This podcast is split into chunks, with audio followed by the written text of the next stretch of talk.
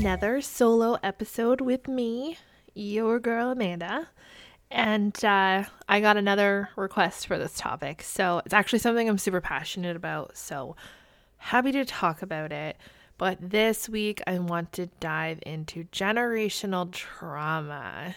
And it really seems as though a lot of you also struggle with that generational trauma or maybe something that kind of looks like generational trauma. So I thought that I would talk about like what mine are and what like it actually is and maybe that can help you understand if this is something that you're going through because I think from my own experience that I never thought that I had like trauma in my life. And I still kind of feel weird when I say the word trauma because I think for most of my life, anyways, I have thought of trauma as like something really, really horrific, like abuse or, you know, just like abandonment, just like it had to be like really horrific to be categorized as trauma. Little did I know that's actually not true. And I can thank my children for that because they have shown me that I do have traumas in my life.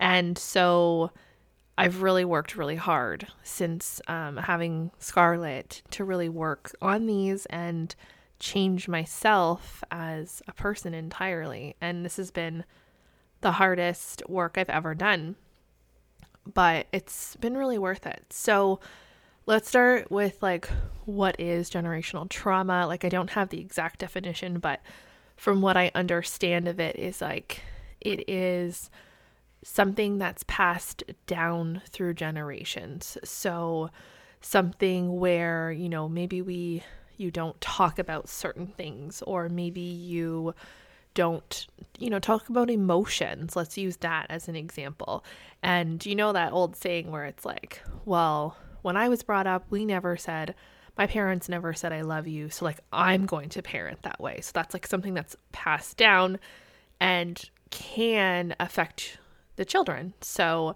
that is something where you know where people are saying i'm a cycle breaker it's because they are taking that generational trauma, acknowledging it, and breaking that cycle, and they're parenting differently. So that is what I am doing.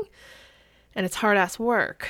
So, for anybody that is doing it or thinking about doing it, I want you to know that it's so hard, but you can do it. And there is a support system out there for you. I can be your support system there's, you know, you could get a therapist who understands this stuff. It's heavy shit. And it's also really hard to parent in a parenting style that you actually have no idea what you're doing. So, like, I feel like on the regular, we have no idea what we're doing as parents, but then I feel like my parents parented myself and my brother a specific type of way that I don't agree with.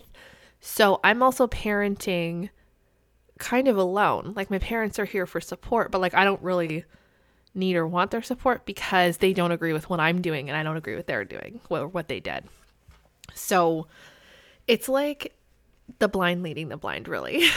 and it's just it's really hard to navigate what kind of parent I want to be when I actually truly have no idea what I'm doing. So so let's talk about what my biggest generational trauma is and it's emotions. So it's the like the example I used earlier. So when we were younger, my parents didn't really allow us to express emotions and this isn't a knock to my parents, you know, my parents were also raised this way and did the best that they could and I think they're fantastic amazing human beings and parents. So this is not an episode where I'm trying to knock my parents because I think they're incredible humans.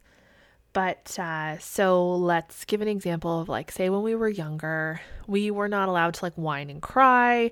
You know, big girls don't cry, big boys don't cry, that type of situation.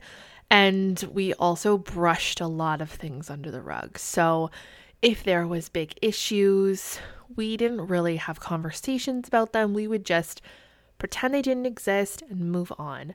There was very high levels of anger with both of my parents. I think now, knowing what I know, is because they bottled their emotions and exploded.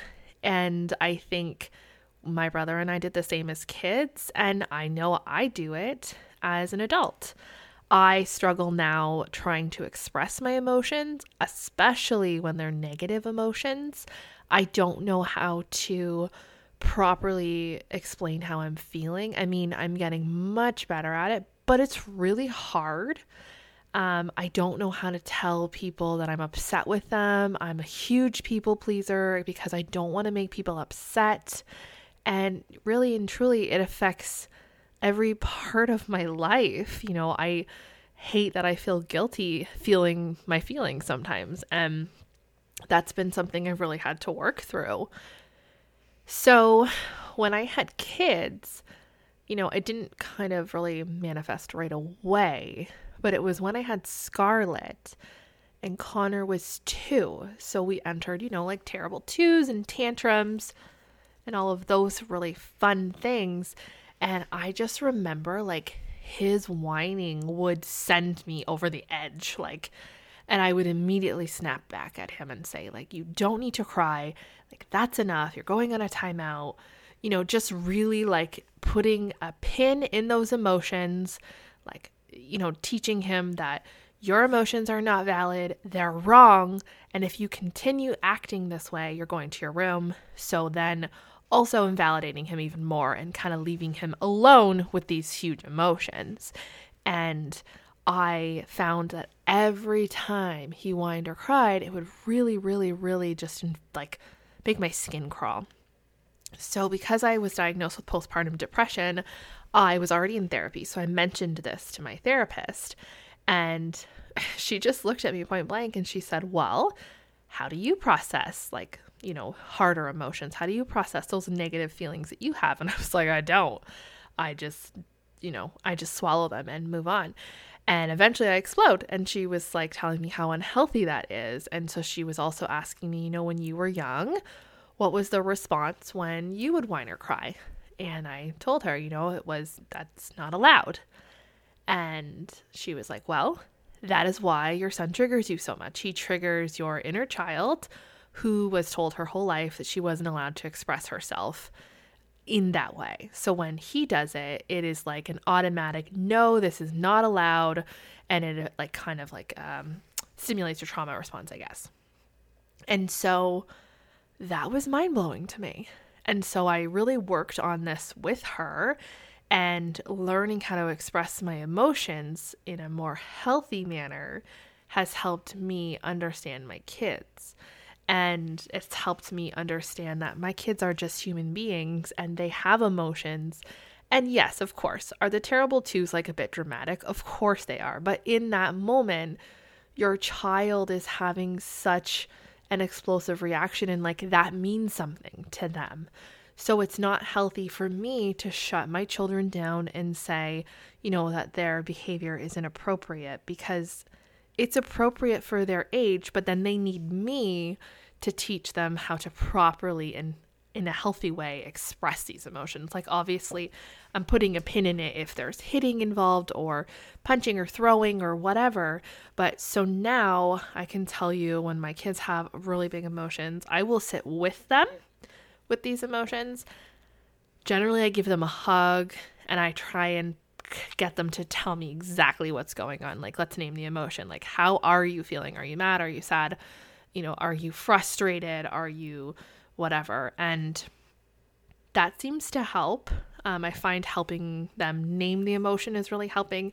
Getting down on their level and just sitting with them in this like negative emotional spiral that they're on really helps. And then eventually, once they've calmed down, I just say, like, do you need a hug? And I've never been denied the hug. And then sometimes when I hug, especially with Connor, he'll just sob. He will just sob. So then sometimes I feel like that's a win. Like I feel like, you know, I'm his safe place now. And so when I hug him and he just sobs, it's like he's letting all this emotion out, but knows I'm a safe place to come to and knows that, you know, I'm I will be here for him when he needs to like let it all out. Um so again, like that just seems to be what's working with me and my family. So I have really found that the generational traumas in regards to emotions have really impacted me as a mom.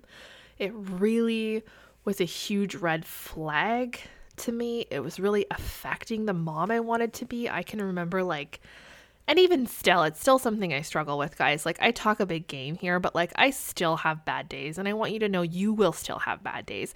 I still have bad weeks where I'm just like, oh, Amanda, like, you've got to just pull, pull it back here. And if you fall into this trap where you're, you feel like you're screwing it up, or you feel like you're not doing, you know, what you're quote unquote supposed to be doing, remember that you can just look at your kids, apologize, and move forward.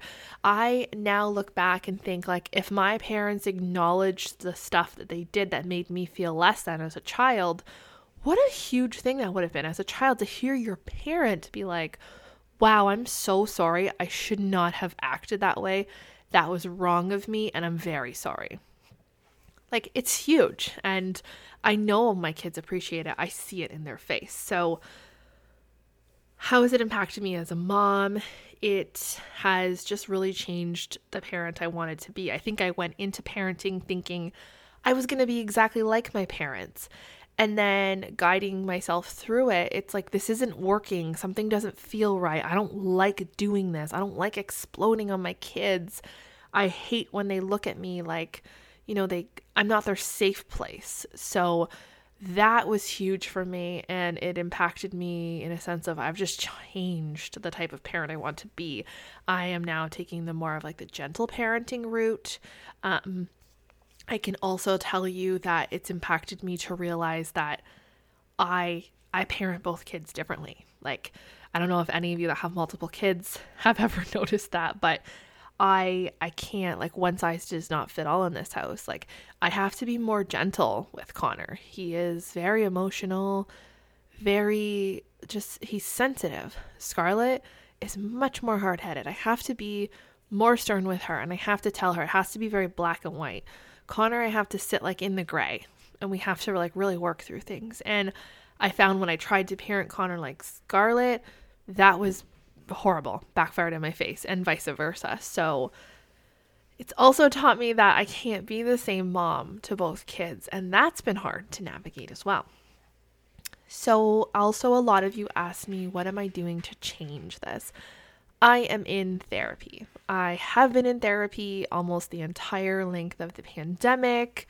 I I love therapy. I'm a huge advocate for therapy. I feel like there's always something for me to work on as a human being, as a mother, as a woman. I feel like there's so many layers to me. There's so many layers to each and every one of us. And I am just a work in progress all the time.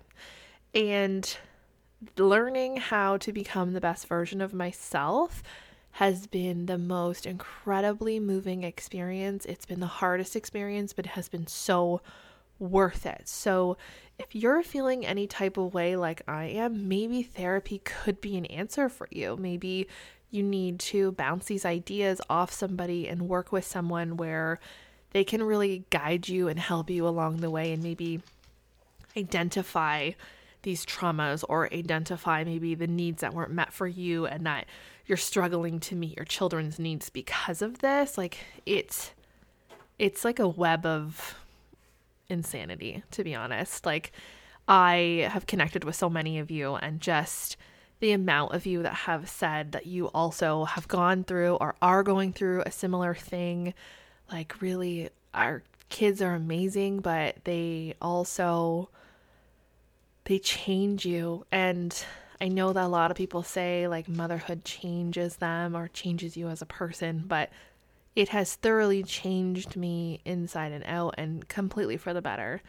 It has been so hard, and in the depths of depression, I honestly thought, like, what, why, why is this happening? Like, why do I deserve this? But now being on the other side of it, it's like, it was so worth it. And it was such an important and incredible lesson that my kids taught me, and they don't even know they taught me. So, if you are in it, I'm with you. I see you. I hear you.